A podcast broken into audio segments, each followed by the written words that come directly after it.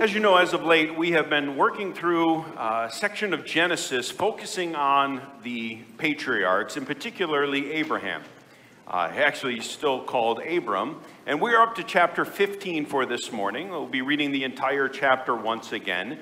Uh, just as a note, uh, we're going to be ending then this week with that series. We're taking a pause because this Wednesday is not only Valentine's Day, but it's Ash Wednesday the start of the season of Lent, those 40 days in the church calendar where we especially focus on the sacrifice of Jesus Christ. And so next week, we'll start a new sermon series to help us with that. But I just wanted to alert you to that so you can be aware of that. For this morning, though, we will continue by looking at Genesis chapter 15.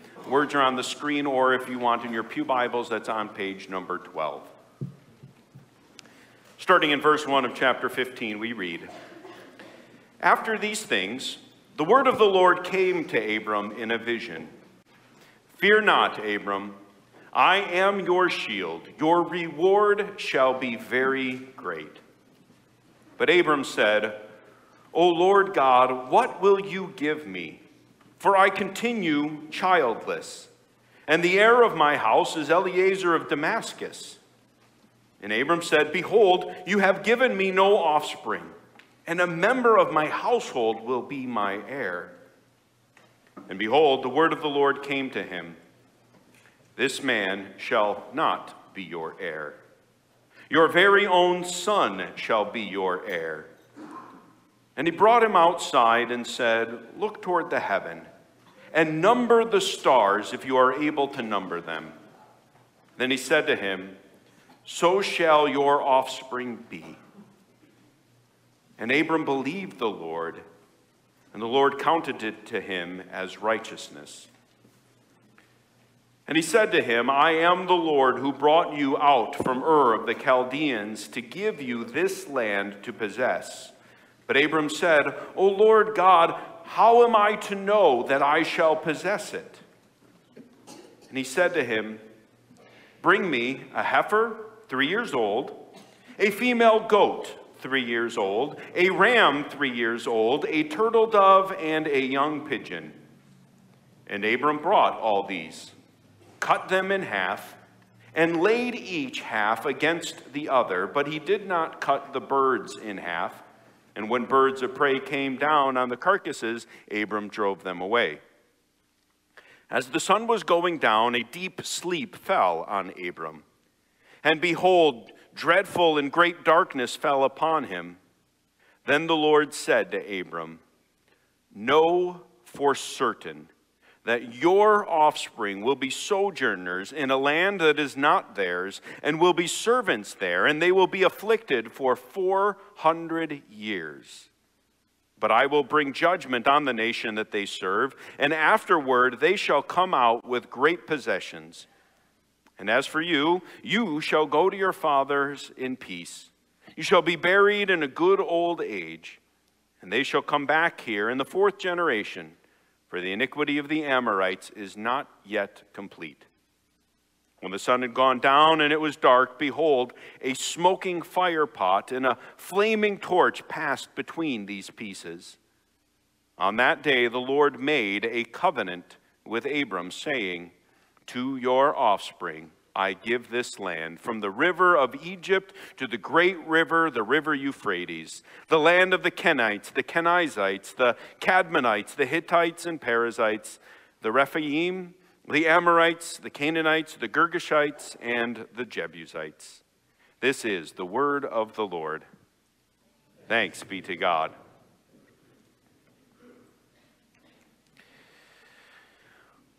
Although the occasions have been a little bit rare, there have been a few times where I have heard people make the comment along the lines of, yeah, I tried that religious thing, but it just didn't work for me.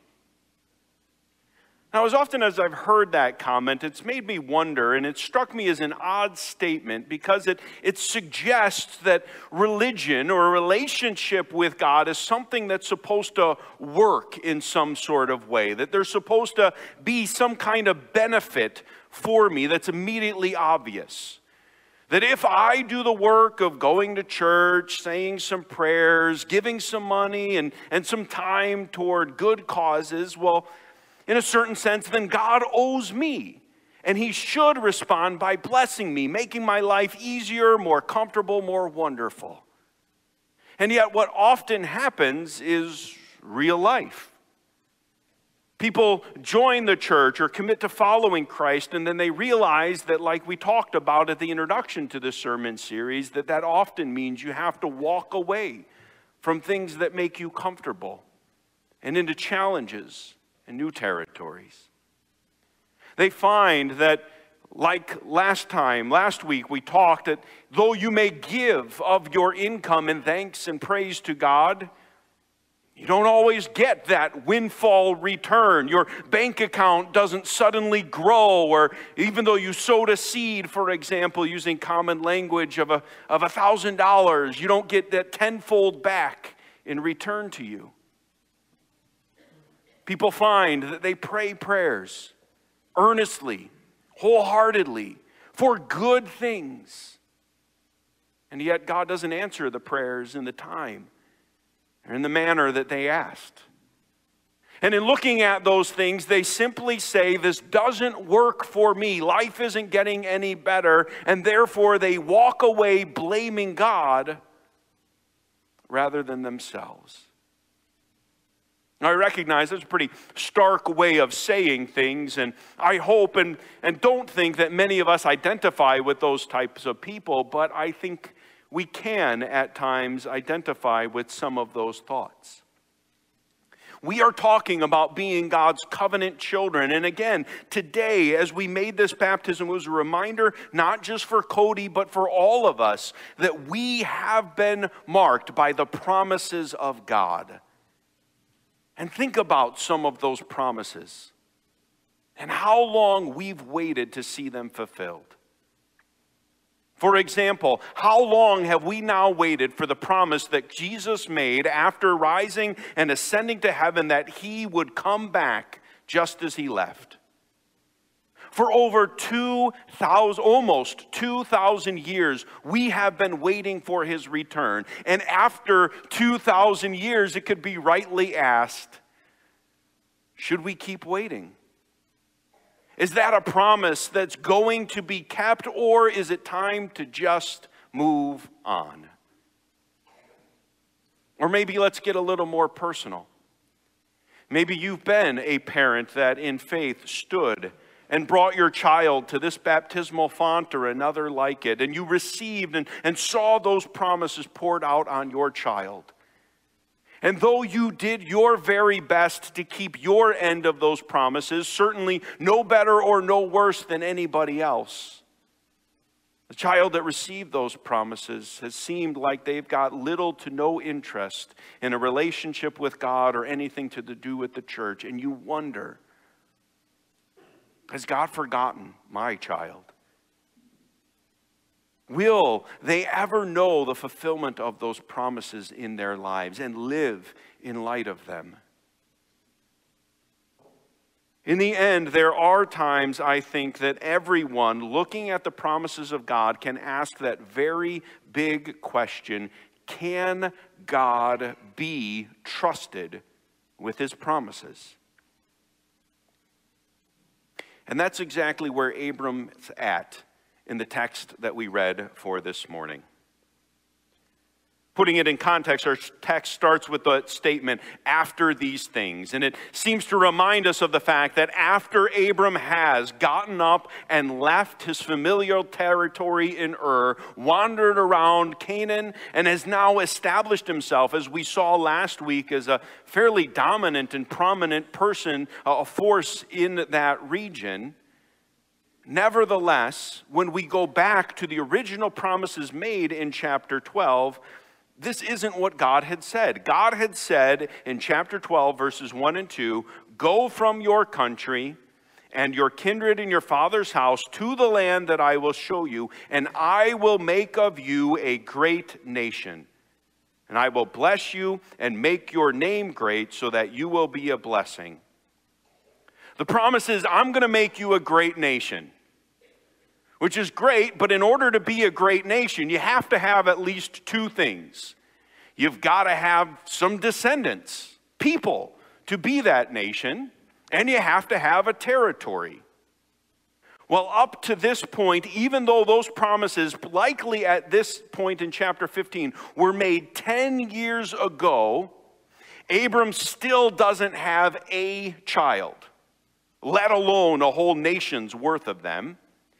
And he's also a sojourner, a wanderer, living temporarily in a territory that other nations, other people groups claim as their own.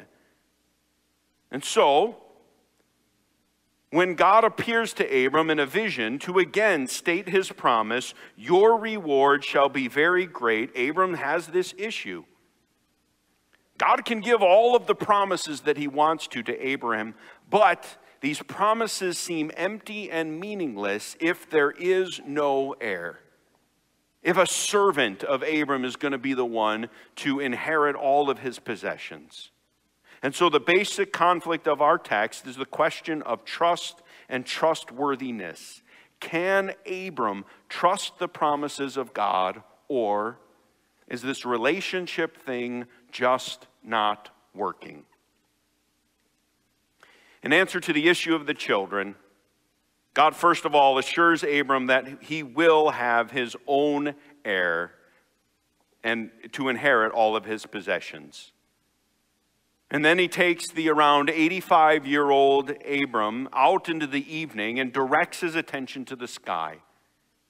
He promises that his offspring will outnumber the stars, which at the time you could see far more than you're able to see today. And you know what? Abram believed him. Abram continued to be a man of faith, and he trusted God's word. And God counted it to him as righteousness. Pretty significant and big concept. It's the concept that Paul would develop in the New Testament, suggesting that any relationship with God is based upon that type of faith. And that children of faith, people who have that kind of faith in God's word, is what makes you a descendant of Abram. And that faith is defined by trust and obedience. Nevertheless, when God reiterates the promise about the land, Abram asks that important question we've been exploring O Lord God, how am I to know? How am I to know that I will take possession of it? And then, in His grace, in order to assure him of that promise of the land, God makes what is called in verse 18 a covenant. Now, again, this morning, as I highlighted in baptism, we saw this covenant signed and sealed with the waters, symbolizing and representing the washing away of our sins. Well, in Genesis chapter 15, we have the sign and seal of this ritual that gets explained, a ritual that looks extremely odd to us, but was known at the time. It was a, a ritual to assure that the promises that were being made would be kept. And when we look into it, it actually makes a little bit of sense. So God instructs Abram to go out and collect a bunch of animals. Collect a three year old heifer, a three year old goat, a ram, a turtle dove, and a pigeon. And then to take those mammals, the three mammals, and to cut them in half. And probably because they're smaller, just to kill the birds, and then to take them and, and sep them, separate them on opposite sides of each other. Now, because this is such an important text, uh, if you're one of the many people that through the years has been part of my eighth grade Sunday school class, hopefully you'll remember this as a text that we've talked about and, and worked through. Because I look at this every single year, and every year I encourage my students to try to imagine what that scene would look like. God, to get him to think, you know, what would Abram use back in that day in order to cut these animals in half? How long would it take him? And cutting them in half, would he go top to bottom or around the sides? And, either way, when he was done, what would it look like? What would it smell like? And obviously, you get to the point where you realize this would be a disgusting, bloody mess. But in many ways, being a disgusting, bloody mess is exactly the point.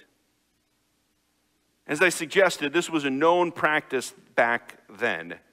And as was talked about with our children's message, when you make a promise, sometimes we try to make a, a super promise or amplify it with extra assurances. The example given was a pinky promise. You know, if you put your pinky out and link them, well, that's just an absolute assurance. I have no idea why. But when I was younger, again, we would say things to make that super promise. One of the common ones was cross my heart, hope to die, stick a needle in my eye. Now, again, we would just say those words not really knowing why, but behind that promise, I do understand it. It's the idea that if I break this promise, you can hurt me, cross my heart, kill me, Stick a needle in my eye. That's how serious I'm taking that promise. And in some ways, that's a parallel to this promise. Back then, when kings especially were making a covenant with one another, making a treaty or promises of trade, they would do a, a, ritual just like this. They would take some animals, sacrifice them, slaughtering them, and laying the halves on either side. And once that bloody mess with a river of blood in between those two halves was pouring together, they would walk in between those two halves. And in doing that, that was a symbolic representation of how serious they were going to keep these promises. That was saying, if I violate my word that I'm giving you today, you can treat me just like we treated these animals take my body, split it in half, and, and destroy me. That's how serious I'm taking these promises. So if I violated mine, you can take my life. If you violate your promises, I will hunt you down and take your life. That's the essence behind what this ritual is all about. And so, if that is what is going on here, which I believe it is, then let's take an understanding of how that fits in with the promise that's being made. As a part of this ritual, this covenant, God says to Abram that his offspring would live as sojourners in a foreign land and be servants, which suggests again he will have his own offspring. They will be servants in this foreign land for 400 years, obviously a very long time, with lots of waiting and lots of struggle. But then God would bring them out of that land with great possessions and bring them back to this land where they would finally take possession of it. And in that promise, all of this was given to Abram, but it wasn't just for him. In fact, obviously he would never live long enough to see the fulfillment of those promises, but he was going to die at peace at a good old age. Now, again, notice in making those promises, God is honest about the fact that before this is fulfilled, there will be struggles, and that this is going to take a long time. Also, notice that in the covenant relationship being formed, that God is the one making all of these promises, and Abram makes none of them. And in fact, it's because Abram's got nothing to offer to God, and Abram will be incapable of keeping his promise. And that's why, after assuring these promises, instead of both God and Abram walking through the blood, since Abram has nothing at stake, only God in this vision walks through the blood in the form of a smoking fire pot and flaming torch. Abram doesn't walk through because, again, he's got nothing to offer. Only God says, if I break this promise, I'm putting myself on the line. Which, on the one hand, is again an amazing revelation of the one sidedness of any relationship that we have with God. What an example, just as we saw with this infant child this morning, that if we are going to have a relationship with God, we bring nothing to that relationship. God owns all, possesses all, has everything. What can we give to Him? Nothing of value. And when we, through the blessed of continued revelation, are able to look back at how God treated Abraham and his promises, we have the privilege of recognizing just how faithful God was to these promises. First of all, yes, it would still take another 15 years after this, 25 years total after the original promise, before Abram does have a descendant, but he will, the person of Isaac.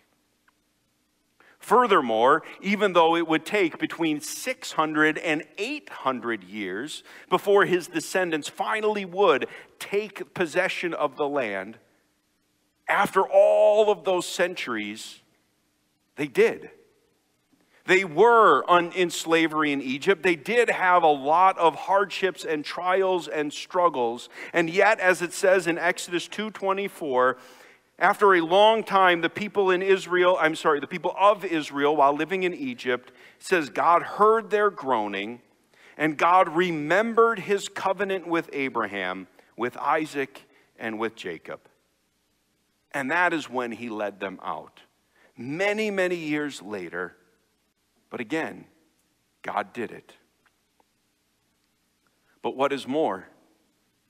In Luke chapter 1, Zechariah, who becomes the father of John the Baptist, praises God not just for the arrival of this unexpected son at his late age, but recognizes that in the birth of his son, it was going to mean that God was continuing to be faithful to his promises made all the way back to Abram. And yes, the wait had been very long almost 2,000 years. And there had been a lot of long and dark days. A lot of questioning had continued. Days of people wondering what had happened to the promises of God and was he still connected to him? But then a new star appeared in the sky, representing the fact that this Savior that had been promised long ago would finally and had finally come. Which leads to the ultimate fulfillment of this promise. We see God walking through the two things, swearing by himself and to his own danger that he would keep these promises. And it leads us to ask the question well, how could God, immortal, invisible, as we sang earlier, put his self on the line. And yet, not only did Jesus come when that new star appeared in the sky, but he came to offer himself as the eternal sacrifice. And when he shed his blood and gave his body, it wasn't because of any error on his own end, but he was doing it to represent us. Because each and every one of us has and had fallen short of the promises that we made to God and the way that we were supposed to live as His covenant children. But by shedding His blood and dying on the cross and offering Himself as the sacrifice, He stood in our place. And when he rose, that empty tomb is the sign and the seal that God accepted that as the ultimate sacrifice. And now we can know for sure that all who put their faith in Jesus Christ will be saved and have been forgiven their sins. That is the ultimate fulfillment of these wonderful promises. And so, putting it all together, Yes, there were times when Abram wondered about how trustworthy God could be. As the years went on and on, he started to wonder, How will I know that your promises are true? And into that, God blessed him with the sign and seal of this ritual, promising that he would have his own children, and promising at his own risk that he would give them this land. The wait was still long. years for a son, centuries for the land, millennia for the Savior. But God was faithful, and God is faithful. And so, as we continue to wait, sometimes with agony and questions and wondering, and sometimes with joy and blessings, will God be faithful? Seeing how he's been faithful in the past and seeing the assurance of the promise of the risen Savior, we know that God always keeps his promises. Yes, in honesty, there are struggles. Yes, sometimes we will be asked to wait and endure and long. But in the end, we know that our God is and will forever be faithful. What a joy to worship that wonderful Savior. Let's bow our heads and praise Him for that truth. Father in heaven, we marvel at the fact that though we are rebellious sinners against you that have nothing we could or would be able to give to you to earn your attention or your love. That you are a wonderful, merciful Savior, slow to anger and abounding in steadfast love. That you are a God of not only promises, but a God of faithfulness. Lord, as we celebrate the promises that you've made to us, I thank you for those gifts of grace. And I do pray that though there will be times of hardship and struggle and waiting, and though there will be times of questioning and wonder, that we would remain faithful to you, serving you with all that we have and all that we are. That this relationship would not be about what we can get from you, but how best we might live for you. Lord, help us to discern that in this coming week as we face temptations and trials, and especially as we enter into the season of Lent where we focus uh, on your sacrifice. May it be an encouragement to us to live for you with all that we are and all that we have, being faithful in our promises as you have been to yours. This we pray in the name of Jesus Christ, the risen Savior and Lord. Amen.